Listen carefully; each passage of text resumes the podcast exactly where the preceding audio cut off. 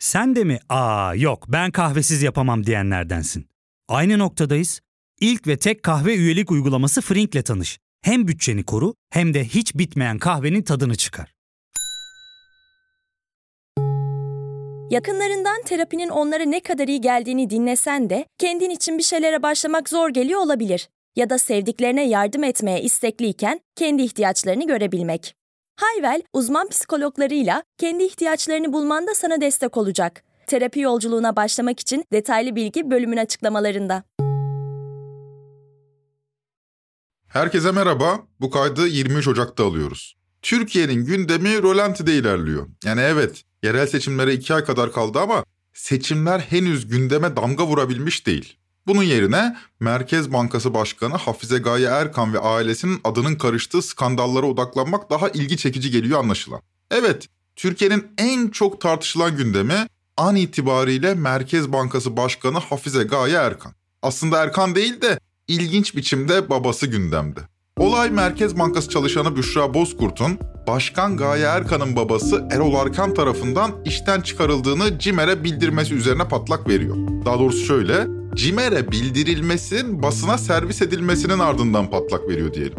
Bunun üzerine Hafize Gaye Erkan'ın ailesinin Merkez Bankası'ndaki ağırlığı daha fazla konuşulmaya başlıyor. Kimdi bu baba? Türkiye'nin para politikasını yöneten kurumda da mı nepotizm olacaktı? Tepkiler hem sertti hem de oldukça haklıydı. Bu düzeyde yani Amerika'da banka genel müdürlüğü yapmış bir kadın nasıl olur da Merkez Bankası'nda gelir de babasını oturtur, babası da orada ona buna falan karışır. Yani bu durumda şunu sormam ben. Hafize Gaye Hanım annenizin günahı neydi? Onu da çağırın o da başka bir işlere baksın abi bankada. Hatta halanız, teyzeniz, enişteniz de. Demek ki ne kadar eğitim alırsan al, ne kadar yerlerde, görevlerde bulunursan bulun, o içindeki gen, artık bu Türk geni midir, Anadolu geni midir, ne genidir, ne gense o, oradan pıt diye çıkıveriyor abi. Şimdi tepkilerin haklı olduğunu vurguladıktan sonra biraz geniş ekran bakalım meseleye. Bir kere şunu söylersek sanırım kimse bana haksızsın diyemez. Hafize Gaye Erkan'ın arkası sağlam olsaydı, bu mahallenin bir parçası olsaydı yani, bu mesele hiç ama hiç gündeme gelmezdi devlet, rejim, düzen, iktidar, hükümet artık adına her ne derseniz deyin, Hafize Gaye Erkan'ın yanında olsaydı bu düzenekler, bu baba meselesi tolere edilir, bizim de ruhumuz duymazdı. Hadi daha ağırını söyleyeyim, Baba Erol Erkan kendince kurumda yöneticilik taslayacağına, etrafa avantasını dağıtıp yolsuzluk yapsaydı yine gündemimizde olmazdı. Daha doğrusu haberimiz olmazdı. Ya bizim düzenimiz yıllarca Süleyman Soylu'nun amcasının oğlu Sadık Soylu'nun Şehircilik Bakanlığı'nda ne yaptığını sorgulatmadı kimseye. Hatırladınız mı Sadık Soylu'yu? Ya sayın savcılar siz deli mi istiyorsunuz? Kameralar vardı. Bu Sadık Soylu'nun bir unvanı yok. Devletin bakanlığa ait resmi binasında nasıl oturuyor müsteşar gibi, bakan gibi? Neden bütün iş adamlarıyla devletin tüm görevlileri orada? E, telefon sinyalleri ya bir yazı yazacaksınız. HTS kayıtları gelsin. Hangi bürokratlar bu adamın yanına gidip geliyor? Hangileri telefonlar? Ben iddia ediyorum Murat Kurum o kadar aramıyor. O personel Çevre Şehircilik Bakanı. Buz gibi ortadaki mevcut iktidar içinde Gaye Erkan'dan rahatsız olan bir takım odaklar var. Bu odaklar kim? Kulağıma gelenleri size anlatacak kadar kendime güvenmiyorum. Ama kesin olan şu, Gaye Erkan'ın suyunu ısıtan birileri var. Yani şunları söylemek mümkün. Evet Gaye Erkan'ın babası haddine olmayacak işlere girişmiş. Hakikaten yani neler duydum neler olacak iş değil. Başkanın babası sıfatının yarattığı itibarı yanlış algılamış bu kişi ve yönetici gibi davranmaya başlamış. Tabii bu esnada düşman kazanmış. O da bu düşmanlıkları görmüş, mücadeleye girişmiş. Entrikalar yumağı. Fakat bunca işin arasında onca dedikodudan hiçbiri yolsuzlukla ilgili değil. Yani suçu hadsizlik adamın, yolsuzluk değil. Hadsiz denebilir. Fakat bu arada Erol Erkan tüm bu iddiaları reddediyor. Burası Türkiye gerçekten bu da mümkün. Fakat ilki çekici bulduğum mesele bu değil.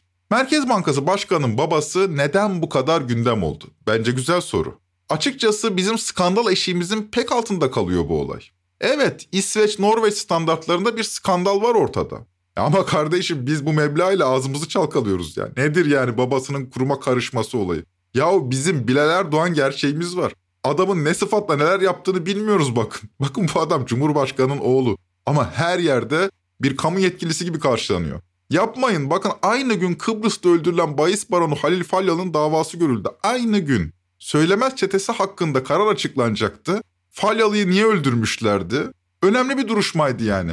Ve o duruşmada Süleyman Soylu hakkında neler söylendi? Gelin aynı gün bir başka siyasi hakkında ortaya atılan skandal iddiasına bakalım.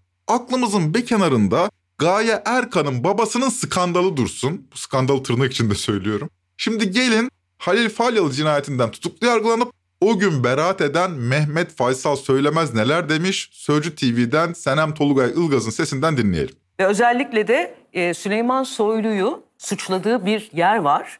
Orada da şöyle diyor. Kokainci, kumarcı, kara paracı, şantajcı Hüsnü Falyalı'dan milyon dolar almıştır. Beni gözaltına aldırma talimatı veren, Süleyman Soylu için söylüyor. Parayı da diyor Hüsnü Falyalı'dan alıp Süleyman'a getiren kurye ki orada aslında hakaretvari bir takım ifadeler kullanıyor. Ben onları kullanmıyorum şu anda. Evet, evet. Getiren kurye kişi eski Ankara Emniyet Müdürü Servet Yılmaz'dır. Şimdi bu tartışılmıyor bile ama Gaye Erkan'ın babasının kurumun iç işlerine karıştığı skandal daha çok ilgimizi çekiyor. Şu soru güzel soru. Gaye Erkan haberleri neden bu kadar ilgi çekiyor? Bunun pek çok nedeni var. E belli ki ekonomik durum bizi doğrudan ilgilendiriyor. Merkez Bankası'nda bir deprem beklentisi bile hepimizin hayatını etkiliyor. Dolayısıyla bizim Merkez Bankası Başkanı üzerinden dönen tartışmaları takip etmek hakkımız ve çok doğal bir tepki bu. E bu nepotizm meselesine de çok duyarlıyız artık. Fatih Altaylı'nın dediği gibi ulan Amerika'da okumuş Boğaziçi'li getirdik o da akrabacı çıktı. Bir tür hayal kırıklığı da var yani. Fakat asıl neden ne? Gaye Erkan skandalın en temelinde yatan kök nedeni bence bunlar değil. Ben uzun zamandır aktif biçimde gündemi takip eden biri olarak şunu söyleyebilirim ki. Erol Erkan olayının bu kadar gündem olmasının tek nedeni değil ama en büyük nedeni Merkez Bankası Başkanı'nın kadın olmasıdır. Yani ya kocası ya babasında iktidar gücü arayacaktık. Sadece biz aramayacaktık. Zaten ya kocası ya babası bu role bürünecekti. E bizim de ilgimizi çekiyor yani. Ne olmuş ne olmuş dedikodusu. Ne olmuş ne olmuş? Bebeği mi varmış? Evet evet ilk geldiğinde daha sütten kesilmemiş emziriyormuş. Ee, İşte bu da bebeğini de getiriyormuş kuruma. Annesi de bebeğe bakmaya diye geliyormuş yanında. e bakıcısı yok muymuş? İşte kadın bir süre bulamamış işte ama böyle gir çık gir çık mutfak kurmuşlar koskoca bankaya. Yemeklerini falan hep o mutfakta yaptırıyorlarmış. Ay yok artık. Aile olsa bir de kadın. Mesela daha önceki başkanların eşlerini, annelerini, babalarını merak ettik mi? Etmedik. Fakat söz konusu genç bir kadın olunca, hele hele genç bir kadın yönetici olunca çekirdeklerimizi kucağımıza alıyoruz. Bu ilgi düzeyimiz de bence operasyonel olarak kullanılıyor. Birileri, belki ucuz finansmana erişmekte zorlanan bir takım sermayedarlar, belki Merkez Bankası Başkan Yardımcıları içindeki rekabet, belki sarayın inisiyatif kaybettiği düşüncesiyle hareket eden bir takım danışmanlar ya da belki de hepsi birden. Hakikat şu, Gaye Erkan birilerinin işine gelen işler yaparken birilerini de rahatsız eden işler yapıyor. Rahatsız olanlar da bu baba işini köpürtecek materyali toplumun önüne seriyor. Önümüze konanı yiyoruz yani. Gaye Erkan olayının arka planı bence babanın bulaştığı skandaldan daha önemli. Bu arka planı da henüz göremediğimiz için sizlere Hafize Gaye Erkan'la ilgili dedikodudan öteye geçmeyen haberleri sunmayacağım. Bunun yerine bir süredir verilerini derlemeye çalıştığım bir dosyayı aktaracağım size. Biliyorsunuz okullar yarı yıl tatiline girdi. Böylece kayıt fiyatları ve ara dönem zamları da duyuruldu. Çarşı karıştı, veliler isyanda. Özel okul fiyatları semt ve okula göre değişiyor. İstanbul'da ortalama 400 bin lira, veliler şaşkın. Bayağı uçmuş tabii. Beklediğimiz bir şeydi ama bu kadar değildi. Biraz fazla olmuş. Torunlar kaç liraya okuyor? Ay çok yüksek Eğitimler- fiyatlar. Çok pahalı ve istemiyorlar. Zaten çocuklar yemiyor ki. Sabah evde kahvaltılarını edip gidiyorlar. Gaye Erkan'ın neden gündem olduğunu konuştuk. Hadi gelin özel okulların neden gündemde olduğunu konuşalım. Ben Ozan Gündoğdu, hazırsanız başlayalım.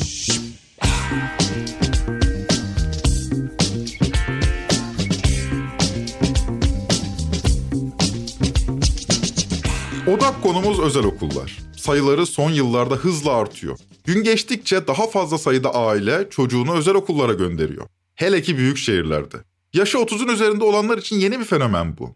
Ben mesela küçükken böyle bir şey yoktu. İzmir'de 4-5 tane özel okul vardı. Hepsinin mevcudunu toplasanız 5-6 bin öğrenciyi geçmezdi. Zaten bir kısmı da yabancı vakıfların okullarıydı. Köklü okullardı da bunlar. Mesela Amerikan Koleji, St. Joseph, St. Benoît. Ama buralara da ilgilisi giderdi. Yani bu imkanı olmasına rağmen devlet okuluna gönderen de çoktu. Yani parası pulu var, özel okula gidecek imkan var ama hayır devlet okuluna gönderiyor. Peki özel okula kim giderdi? Yani ittire kaktıra okuyan zengin bebeleri giderdi özel okula gibi bir algı vardı. Fakat şimdi öyle değil. Gençler Anadolu liseleri için değil, özel okullardan burs kazanmak için giriyor lise giriş sınavlarına. Sayılardan bahsedeceğim. İnanılmaz artıyor özel okullar. Ama sayılara geçmeden önce neden bu konunun önemli olduğundan bahsetmeliyim. Konu biraz da ulus olmakla ilgilidir. Bal bal deyince ağız tatlanmıyor. Türk Türk deyince de ulus olmuyoruz. Bir ulusun fertleri bazı kamusal alanlarda eşitlenmesi gerekir ki o topluluğa ulus denebilsin. Ben derdimi uzun uzadıya anlatacağıma sözü kendisine tamamen katıldığım Mehmet Demirkol'a bırakalım. Abi üniversite sınavı sonuçlarını görmedin mi? 4.2 matematik sorusu ortalama bilinmiş. Rezil bir eğitim sistemimiz var. Rezil yani. Zaten kötü olsun diye uğraşılıyor neredeyse. Bir kere eğitim sisteminin en önemli tarafı şudur. Abi liseye kadar ülkenin bütün çocuklarının aynı okula gitmesi gerekir. Zengin başka okula gidiyor. Orta kademe eğitimli başka bir okula gidiyor. Apartman görevlisinin çocuğu başka okula. E sen öyle mi gittin o ilkokula? Yok ilkokul, ortaokul, lise. Herkes, herkes, herkes aynı okula gitti. Hepimiz aynı okula gittik ilkokula. Eğitim birliği olmadan ulus olamazsın. Sen insanları, çocukları sosyoekonomik durumlarına göre okullara ayırırsan ulus olmaz buradan. Bunu hemen vazgeçmemiz lazım. Bugün yetki olsun bütün özel okulları kapatırım liseye kadar. Aynen katılıyorum. Bugün yetkim olsun, liseye kadar bütün özel okulları ben de kapatırım. Fakat bir dakika. Bunca insan da çocuklarını boşuna göndermiyor sanırım özel okullara. Gelin size biraz sayılardan bahsedeyim. 8 yıllık kesintisiz eğitimin ilk yılı 98-99 eğitim yılında Türkiye'de toplam 683 adet özel ilköğretim, 260 adet de özel lise varmış. İzleyen yıllarda özel ilköğretim sayısı sert şekilde artmıyor. 99'da 683 olan özel ilköğretim sayısı 12 yıl sonra 2011'de 931'e yükseliyor. Öğrenci sayısındaki artışa paralel diyebileceğimiz şekilde özel okul sayısı 12 yılda %36 artıyor. Fakat aynı dönemde özel liselerdeki artış daha sert oluyor. 99'da 260 olan özel lise sayısı 2011'e dek %167 artışla 696'yı buluyor. Yani 8 yıllık kesintisiz eğitim dönemi olan 99-2011 arasında özel ilköğretim okulu sayısı %36, özel lise sayısı %167 artıyor. 2011 sezonunda 757 özel ilköğretim okulu, 696 adet de özel lisemiz var. Fakat 2012 Türkiye için son derece kritik bir yıl oluyor. Erdoğan iktidarının tahkim edilmeye başlandığı yılda 2012 oluyor. Bana kalırsa bu sürecin son derece sembolik iki açıklaması var. İlki dönemin AKP İstanbul İl Başkanı Aziz Babuşçu'ya ait. Babuşçu Nisan 2013'te Topkapı'da bir otelde düzenlenen Suriçi Grubu Derneği'nin toplantısında liberal dostlarına ilişkin konuşuyor. Gelecek 10 yıl diyor Babuşçu. Liberallerin hoşuna gitmeyecek. 10 yıllık iktidar dönemimizde şu ya da bu şekilde bizimle paydaş olanlar gelecek 10 yılda bizimle paydaş olmayacaklar. Çünkü bu geçtiğimiz 10 yıl içinde bir tasfiye süreci ve bir tanımlama özgürlük, hukuk, adalet söylemi etrafında yaptıklarımıza paydaşlar vardı. Onlar da şu ya da bu şekilde her ne kadar bizi hazmedemeseler de diyelim ki liberal kesimler şu ya da bu şekilde bu süreçte bir şekilde paydaş oldular ancak gelecek inşa dönemidir. İnşa dönemi onların arzu ettiği gibi olmayacak. AKP 3. seçiminden de oylarını arttırarak çıkmış, tabanının beklentilerini artık hayata geçirmenin vakti gelmişti. Bu mücadelede özgürlükler ve demokrasi üzerine hassas olan kesimler AKP'den kopacaktı. Bunu bizzat AKP İl Başkanı Aziz Babuşlu söylüyordu. Erdoğan'ın da söylemleri sertleşmeye, bu söylemlerin yarattığı tedirginlik katsayısı da artmaya başlamıştı.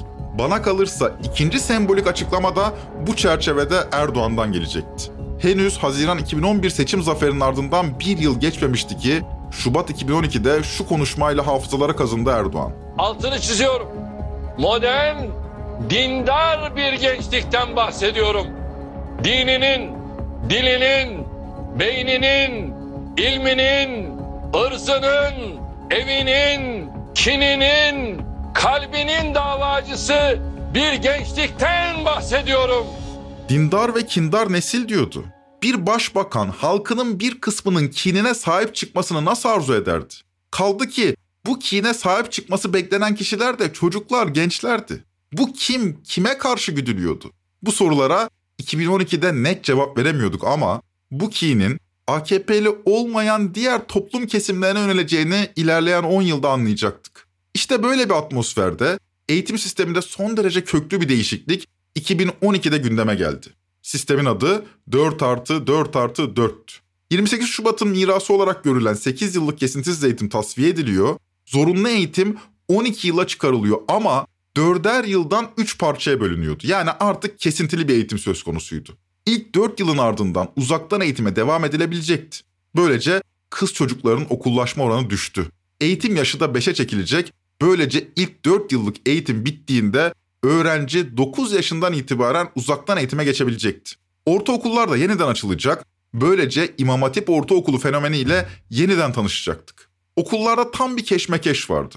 Normalde 8 yıllık eğitimin aynı binada tamamlanması üzerine organize olmuş ilköğretim okulları şimdi ilkokul ve ortaokul olarak ikiye bölünmüş, ortaokullar da İmam Hatip olmaya başlamıştı.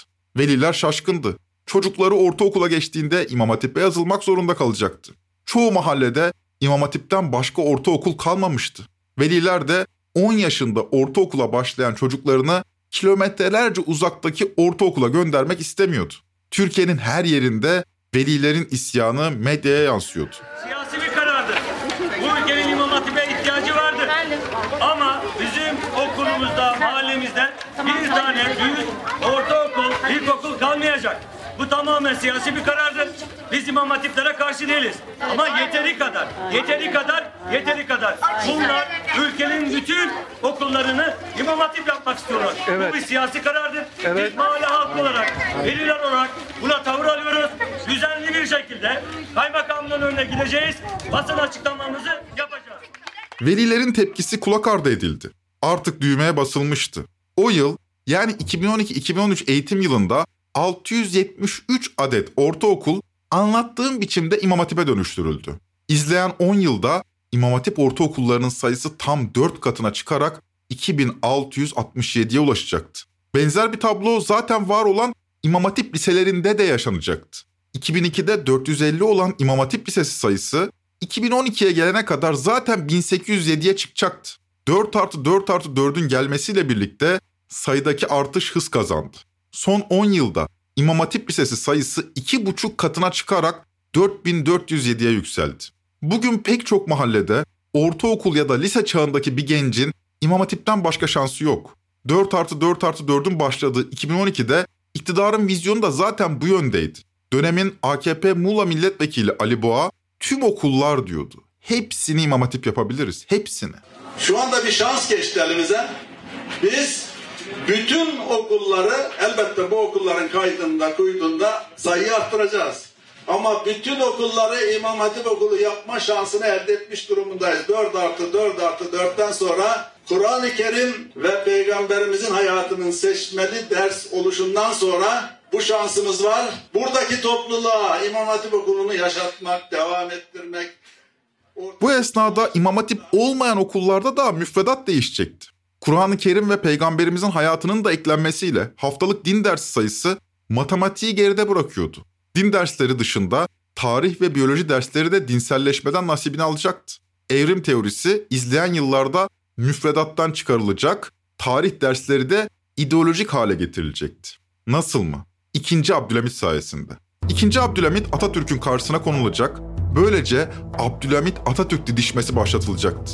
Startı Türkiye Büyük Millet Meclisi Başkanı İsmail Kahraman verecekti. Daha önce meclisi kapatarak istibdat düzenini başlatan 2. Abdülhamit, İsmail Kahraman başkanlığında yine mecliste anılacak. Kahraman burada İslamcı şair Süleyman Nazif'in eski istibdatı özledik şiirini okuyacaktı. Padişahım gelmemişken yağda biz, işte geldik senden istimdada biz. Öldürürler başlasak feryada biz, hasret olduk eski istibdata biz. Devir Abdülhamitleşme devriydi. Beraberinde TRT'de de Payitaht dizisi yayınlanmaya başlayacak, çocukların Abdülhamit ve Atatürk çelişkisiyle kafaları bulunacaktı. İzleyen yıllarda Atatürk'e dönük hakaretler de doğal olarak artış kaydetti. Zira Atatürk, Abdülhamit Han'ın tahttan indirilmesine yardımcı olmuş isyancı bir komutandı artık. Cumhurbaşkanı da Abdülhamit'le özdeşti. Başbakanlık ayrıydı ama Erdoğan artık bir cumhurbaşkanıydı. Padişahlara uygun bir yaşantısı olmalıydı. Devletin itibarı buna bağlıydı. Zaten Abdülhamit gibi bir kahramanın izinden gitmiyor muydu Erdoğan? Yazlık Saray hakkında ne düşünüyorsun? Topkapı Sarayı'nı biliyor musunuz? Topkapı Sarayı padişahların sarayı değil mi? Devlet başkanının sarayları da aynı onlar gibi olması lazım. Bir devletin gücünü görmeleri lazım. Yurt dışındaki Beyaz Saray, İngiltere'deki Vatikan nasılsa bizim burası da çok daha iyilerini yapmaları lazım. Bence şu an yapılanlar bile yetersiz. Cumhurbaşkanının Topkapı Sarayı'nda oturması lazım ki hem İslam alemine hem de dünyaya çok net bir mesaj vermesi için. AKP'nin 3. seçim zaferi olan 2011'den itibaren Türkiye'nin toplumsal düzeni değiştirilmeye başlamıştı. Bakın ekonomik olarak kötüye gidiş değildi bunun adı. Toplumsal düzenin değişmesiydi. Ekonomik olarak kötüye gidiş sadece bir sonuçtu. Zaten askeri vesayete karşı da büyük bir zafer kazanılmıştı. Böylece eski rejimin kalıntıları olarak görülen her şey birer birer yıkılmaya başlandı.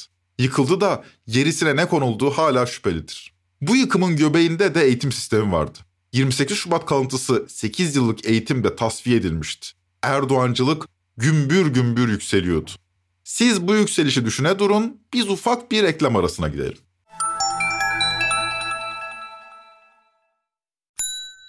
Ya fark ettin mi? Biz en çok kahveye para harcıyoruz. Yok abi, bundan sonra günde bir. Aa, sen Frink kullanmıyor musun? Nasıl yani? Yani kahvenden kısmına gerek yok. Frink'e üye olursan aylık sadece 1200 TL'ye istediğin çeşit kahveyi istediğin kadar içebilirsin. Günlük 40 TL'ye sınırsız kahve mi yani? Çok iyiymiş. Aynen. Hatta şu anda 200 TL'lik bir indirim kodu da var. E hadi hemen indirip üye ol da bu fırsatı kaçırma. Terapiye başlamak, içinden çıkamadığın döngüleri kırmak, bazı yanlış bulduğun kararlarını değiştirmek ve kendinle beraber daha huzurlu bir yaşam inşa etmek için atabileceğin en değerli adımlardan biri. Hayvel ile yoğun yaşam tempona uyum sağlayarak online terapi seanslarını takvimine göre ayarlayabilirsin. Bini aşkın uzmandan sana en uygun terapisti seçebilir, PodB10 koduyla indirimden yararlanabilirsin. Detaylı bilgi açıklamalardaki bağlantıda. Artık Cumhurbaşkanı olan fakat bildiğimiz Cumhurbaşkanlarından farklı olarak başbakanlık yetkilerini de kullanan Erdoğan, 28 Eylül 2015'te Ahmet Sani Gezici Kız İmam Hatip Lisesi'nin açılışında tarihi bir konuşma yapacaktı. Türkiye ülkenin ihtiyaçlarıyla ve eğitimin gerekleriyle hiçbir şekilde uyuşmayan bir 8 yıllık kesintisiz eğitim garabetini yaşadı. Tabii bunları belki sizler hatırlamıyorsunuz ama dinlediniz büyüklerinizden. O ne büyük garabetti. Adeta şah damarımızı kestiler. Şah damarı kesilen bir insan yaşayabilir? Yaşayamaz.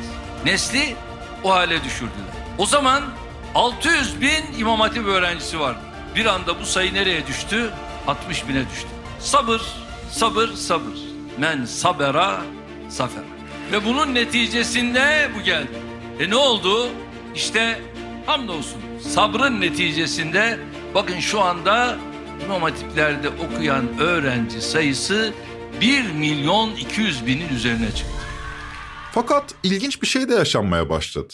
Bunca teşvike, bunca yönlendirmeye, bunca dayatmaya rağmen Türkiye toplumu imam hatiplere rağbet etmedi. Sadece seküler kesimler değil, muhafazakar aileler de imam hatipleşmeden rahatsızdı. Çünkü muhafazakar aileler de çocuklarının iyi bir eğitimden geçmesini arzuluyordu. Dini eğitimi zaten aileler veriyordu. Böylece imam hatiplerin kontenjanları boşalmaya başladı. Her yere imam hatipler açılıyordu ama kimse gitmiyordu. Aileler çocuklarını imam hatipe göndermek istemiyor, imam hatiplerin üniversiteye girişte başarılı olamadıklarını düşünüyordu. Böylece proje imam hatipler vitrine konulmaya başlandı. İşte bu okullar Anadolu İmam Hatip olarak kuruldu ve başarılı öğrencileri kaydetti ve elit öğretmenlerle buluştular. Böylece İmam Hatiplerin başarısızlığı gölgelenecek, vitrine konan birkaç İmam Hatip sayesinde başarılı İmam Hatipler diğerleriyle yarıştırılacaktı.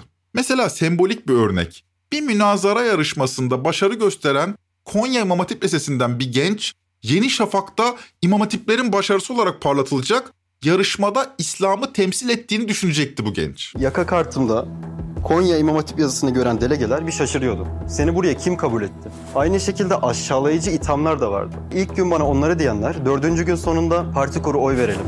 O kadar ateistin, LGBT savunucusunun, çizgisi bozuk insanların yanından sadece kendimin değil, Konya'nın, İmam Hatip'in, İslam'ın tabularını yıktım. Gerçekten de kindar bir nesil yetiştiriliyor tedirginliğindeki milyonlar haklıydı. İmam Hatip liselerinde okuyan gençlere kaldıramayacakları sorumluluklar yükleniyor. Varoluşsal olarak Erdoğancı olarak yetiştirilmeye çalışılıyorlardı. Son derece ideolojik bir eğitimden geçiriliyorlardı. Bugün her 100 ortaokul öğrencisinin 13'ü, her 100 lise öğrencisinin 10'u İmam Hatip'te eğitim görüyor. İşte tüm bu dayatma karşısında kentli, meslek sahibi, ücretli kesimlerin tedirginlikleri de artmaya başladı. Çocuklarını bu ablukadan korumak isteyen ve orta sınıf olarak itelenen kesimler devlet okullarından kaçmaya başladı. Kendileri de geçmişte devlet okullarında okuyan veliler çocuklarını türlü zorluklara katlanarak özel okullara yazdırmaya başlayacaktı. Peki özel okullardaki durum neydi? Talebin artmasıyla her yere özel okullar açılmaya başlamıştı ama geçmişte özel okul deyince anladığımız şeyle bugün özel okul deyince anladığımız şey bir değil. Hele ki öğretmenler, asgari ücrete mahkum edilen, gece geç saatlere kadar velilerin taleplerine cevap vermek zorunda bırakılan, ağır bir mobbing ve baskıyla çalıştırılan, bir öğretmenden çok bir tür müşteri temsilcisine dönüştüren özel okul öğretmenleri bu okullardaki eğitim kalitesine ilişkinde fikir veriyordu. Kalorifer yanmıyor okullarında ya. Çocuklarımız montla oturuyor. Böyle bir rezillik yok ya. İnşaatçıdan eğitimci olmaz. Özel okullarda öğretmen arkadaşların çalışma koşulları şu an Türkiye'deki en zor koşullar diyebiliriz. Öğretmenlerimizin moralleri çok bozuk yani. Üç aydır maaş alamıyorlar. Evlerinde ya otobüse binecek paraları yok. Bankalara borçlanmışlar. Biz artık öğretmenlerimize bir şey sormaya utanıyoruz. Yani kendimizi suçlu hissediyoruz. Çocuğuna sahip çıksın devlet. Öğretmeni de geçtik. Çocuklarına sahip çık devlet. 4 artı 4 artı 4 eğitim sisteminin getirildiği 2012'de özel ilkokulda okuyan öğrenci sayısı 167.381'di. 10 yılda bu sayı 348.720'ye çıkacaktı. 10 yıllık artış %108'di. 2012'de özel ortaokulda okuyan öğrenci sayısı 164.294'tü. 2022'ye gelindiğinde bu sayı %129 artışla 376.426'ya çıkacaktı. Liselerdeki artış ise daha dramatikti. 2014'te dershanelerin kapatılması sürecinde bahçesi olan dershaneler özel okul yapılmış, sektördeki büyümeyle beraber özel lise sayısı uçuşa geçmişti. 2012'de 138.811 olan özel lise öğrencisi sayısı 2022'ye dek 3 katına çıkacak ve 420.285'e yükselecekti. Özel ilkokul, özel ortaokul ve özel lisede okuyan toplam öğrenci sayısı 10 yıl önce 470 binken bugün bu sayı 1 milyon 145 bine ulaşmış durumda. Bakın 10 yılda 2,5 katına çıkmış sayı. Bu ilginin en önemli nedeni orta sınıflardan velilerin devlet okullarına güvenmemesidir. Benim çocuğum yok ama bugün okul çağında bir çocuğum olsa ben de çocuğumu özel okula gönderirdim. Bütçem sarsılırdı ama yine de buna değerdi. Allah aşkına benim dünya görüşümde olan biri çocuğunu şu Milli Eğitim Bakanı'na emanet eder mi? Seni memnun etmek zorunda değiliz. Sayın Vekil, o sizin yaşadığınız Türkiye eski Türkiye ora bitti. Vedalaşın, uyanın, uyanın. Türkiye artık bambaşka bir ülke. Bakın Milli Eğitim Bakanlığı şu anda 2023 yılı itibariyle geçerli 2709 tane protokolümüz var. Bunların içerisinde sizin tarikat, cemaat dediğiniz, bizim STK dediğimiz yapılarla toplasanız 10 tane 10 tane protokolümüz vardır. Ve ben bu protokollerden dolayı, bu protokollerle bize hizmet eden, bize destek olanlara da teşekkür ediyorum. Onlarla da protokol yapmaya da devam edeceğiz. Çünkü onlar onlar çocukların daha çıkmasını engelliyor. Onlardan siz bunun için rahatsızsınız.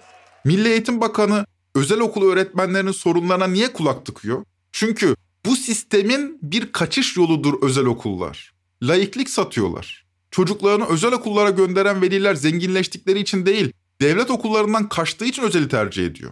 Ve bu ilgi de Milli Eğitim Bakanı Yusuf Tekin'in hoşuna gidiyor. Devlet de bu gelişmede herhangi bir sorun görmüyor. Hatta diyor iyi bile oluyor. Özel okul piyasasına yön veren zincir kolej sahipleri de bu düzenden mutlu. Dediğim gibi tırnak içinde söylüyorum laiklik satıyorlar kendilerince. Bu sayede alıyoruz, veriyoruz ve ekonomiye can veriyoruz. Tedirgin orta sınıflar haksız değil. Erdoğan düzeni toplum kesimlerini laik dindar diye didiştirirken aslında didiştirilen yoksul milyonlarla yoksullaşan orta sınıflar. İşte Erdoğan düzeninin başarısının sırrı. köyden kente göçe zorlanmış, kentte kendisini kültürel çatışmaların ortasında bulan yoksul milyonlara kentteki orta sınıflar düşman olarak gösterildi. Biz kentli ücretlilerle köyden gelen ücretliler birbiriyle didişirken iktidarın yanı başındaki milyarderler milyarlarına milyar katıyordu. Alt gelir grupları Erdoğan düzeninde koruma altına alınıyordu ama bu üst gelir gruplarından yapılan transferle değil, bir tür kültür savaşına hapsedilmiş orta sınıflardan alınarak yapılıyordu. Böylece kentli ücretli kesimlerin alım gücü sermaye sınıfı ve yoksul milyonlar tarafından iç ediliyordu, bölüşülüyordu. Orta sınıfa yapılan tam anlamıyla bir yağmaydı. Bu hakikati siyaset bilimci Seda Demiralp Medyaskop'ta Ruşen Çakır'a anlatmış alt ve üst gelir grupları arasında çok büyük eşitsizlikler var ama aslında bu eşitsizlikleri tüm popülist partiler gibi AK Parti'de biraz aşağı alt gelir gruplarının lehine değiştirmeye çalışıyor. Ama bunu yukarıdan alıp aşağıya indirerek değil, ortadan alıp biraz aşağıya biraz yukarıya vererek yapıyor. Çünkü orta sınıf bir anahtar seçmen grubu değil AK Parti için. Kültür savaşının bir cephesi olarak kabul edilen, beyaz Türk olarak resmedilen, halbuki Türkiye'de en hızlı yoksullaşan kesim olarak orta sınıflar artık bu topraklara ait hissedemiyor kendisini. Değer yargıları sürekli aşağılanıyor, kentte birlikte yaşadıkları diğer kesimler tarafından dışlanıyorlar. Böylece yeni gettolar oluşuyor. Bir yanda muhafazakar yoksulların yaşadığı Fatih, diğer tarafta sınıf atlayan muhafazakarların yaşadığı Başakşehir. Bu atmosferde 10 bin lira emekli aylığıyla sırf Kadıköy'de yaşadığı için zengin sayılan emekli, elit zannediliyor. Diğer tarafta tek ihaleyle malına mal katan müteahhit halk adamı olabiliyor.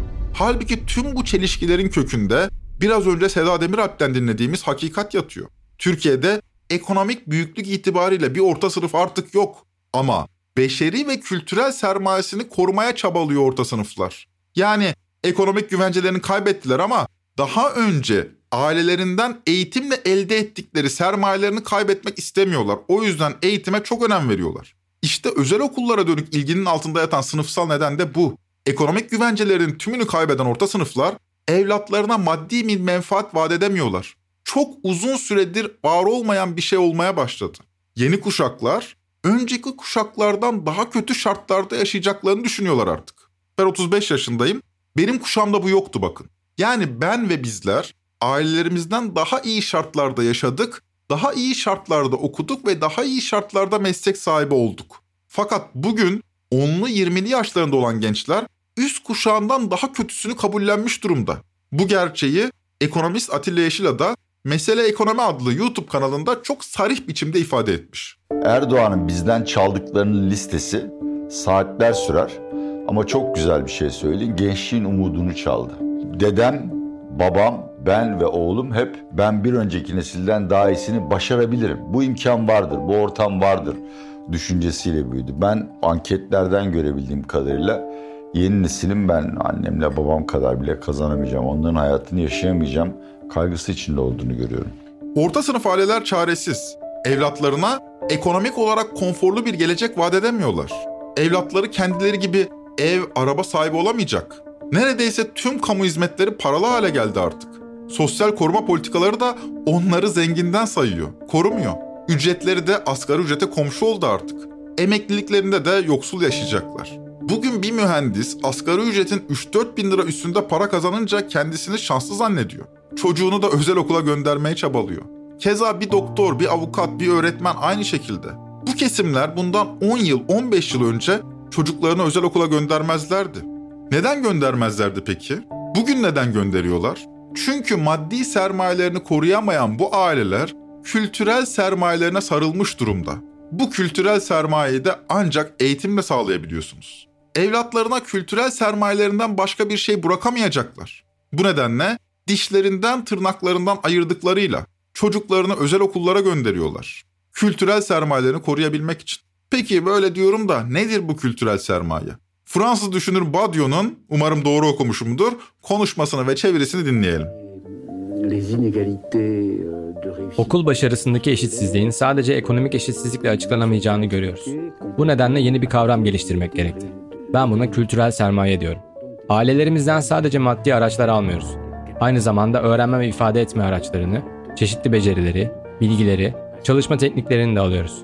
Yani bu saydıklarımız farkında olmadan ailelerimizden aktarılıyor. Zira eğitim sistemi genellikle bu becerileri ve bilgileri vermez ama bunları ister. Sınıf siyaseti deyince akla genelde sol siyaset gelir. Böyle grevler, eylemler falan. Halbuki sınıf siyasetini Türkiye'de en açık biçimde uygulayan partinin adıdır AKP. Alt gelir gruplarını sosyal yardımlarla koru, alt gelir gruplarına kent rantından pay ver. Böylece aslında bir tür suç ortaklığı oluştur. İmar barışları, TOKİ evleri, işte uzun vadeli krediler vesaire. Onları bir kültür savaşının neferi haline getir böylece. En altta bunu yaparken en üstte sermayeyi palazlandır. Yağmaya izin ver. Oligarklar yarat. Tüm bunları yaparken orta sınıfı bir kültür savaşının diğer tarafı olarak pazarla. Orta sınıfları sermayedarlar ve alt gelir gruplarına yem et. Onları beyaz Türk, elit olarak resmet. Her türlü fırsattan istifade et. Antep'te bir Maganda'nın beslediği pitbull cinsi bir köpek bir kız çocuğunu ısırdığında bile bu kültür savaşını sürdür. İşte Asiye yavrumuzun başına gelen hadise. Beyaz Türkler, sahip çıkın hayvanlarınıza. Görüyorsunuz köpeklerimiz halkın çocuklarını yiyor. Ya bu anlatıyla büyüyen bir insan benden nasıl hoşlanabilir? Bu abluka içinde kültürel sermayesinden başka bir şey kalmayan orta sınıflar çocuklarının bu sermayeyi koruması için gönderdikleri özel okullara milyonlar harcıyorlar. Bu esnada kamu eğitimden elini eteğini de çekiyor. Ekonomist Cem Oyvat'ın verdiği verilere göre 2016-2022 yılları arasında kamunun eğitime harcadığı bütçe milli gelirin %3.9'undan %2.6'sına geriliyor.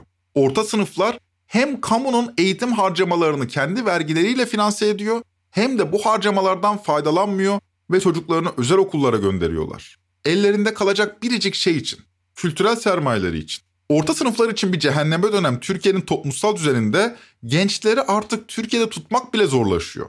Türkiye'nin en elit liselerindeki gençler artık üniversiteyi yurt dışında okuyorlar. Gözde Işık'ın mezun olduğu İstanbul Erkek Lisesi'nde 2020 yılında 145 öğrenciden 76'sı yurt dışına gitmişti. 2023'te 153 öğrenciden sadece 20'si Türkiye'de kaldı. 133'ü yurt dışını tercih etti. Türkiye'de en büyük sıkıntı düşük maaşlar gençlere göre. Çoğu liseli o yüzden üniversite eğitimi ve sonrası için Avrupa hayali kuruyor. Avusturya Lisesi mezunlarından yalnızca biri Türkiye'de kaldı 2023'te. Alman Lisesi mezunlarındansa ikisi. Tüm bunlar karşısında orta sınıflar tüm halk kesimleriyle, yoksul milyonlarla ortak hareket etmek, tüm halkın ortak çıkarını savunmak yerine bu kültür savaşının parçası olmayı kabulleniyor. İşte bu kültür savaşının parçası olmayı kabullendikçe Erdoğan düzeni güçleniyor. Diyorum ya didişip duruyoruz, bizi didiştiriyorlar diye. Özel okul velileri aslında gasp edilen kamusal, nitelikli ve parasız eğitim hakkını savunmak yerine ucuza eğitim talep ediyorlar. E öylesi de ucuz oluyor tabii. Trend Topi'yi Podbi Medya ile beraber hazırlıyoruz. Bir sonraki bölüme kadar eğitimin, sağlığın, barınmanın, ulaşımın temel bir hak olduğu bilinciyle kalın lütfen. Hoşçakalın.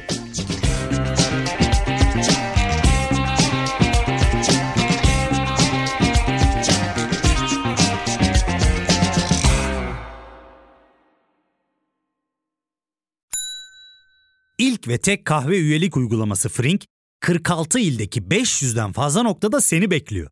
Açıklamadaki kodu girerek sana özel 200 TL'lik indirimden faydalanmayı unutma. Hadi sen de Frink üyeliğini başlat, kahven hiç bitmesin. Hem bugününe hem yarınına katacaklarıyla terapi yolculuğuna ve daha iyi hissetmeye bugün Hayvel ile başla. Açıklamadaki linkten Hayvel'i indir, ücretsiz tanışma görüşmelerinin ardından bütçene uygun seans paketini seç ve terapi yolculuğuna başla.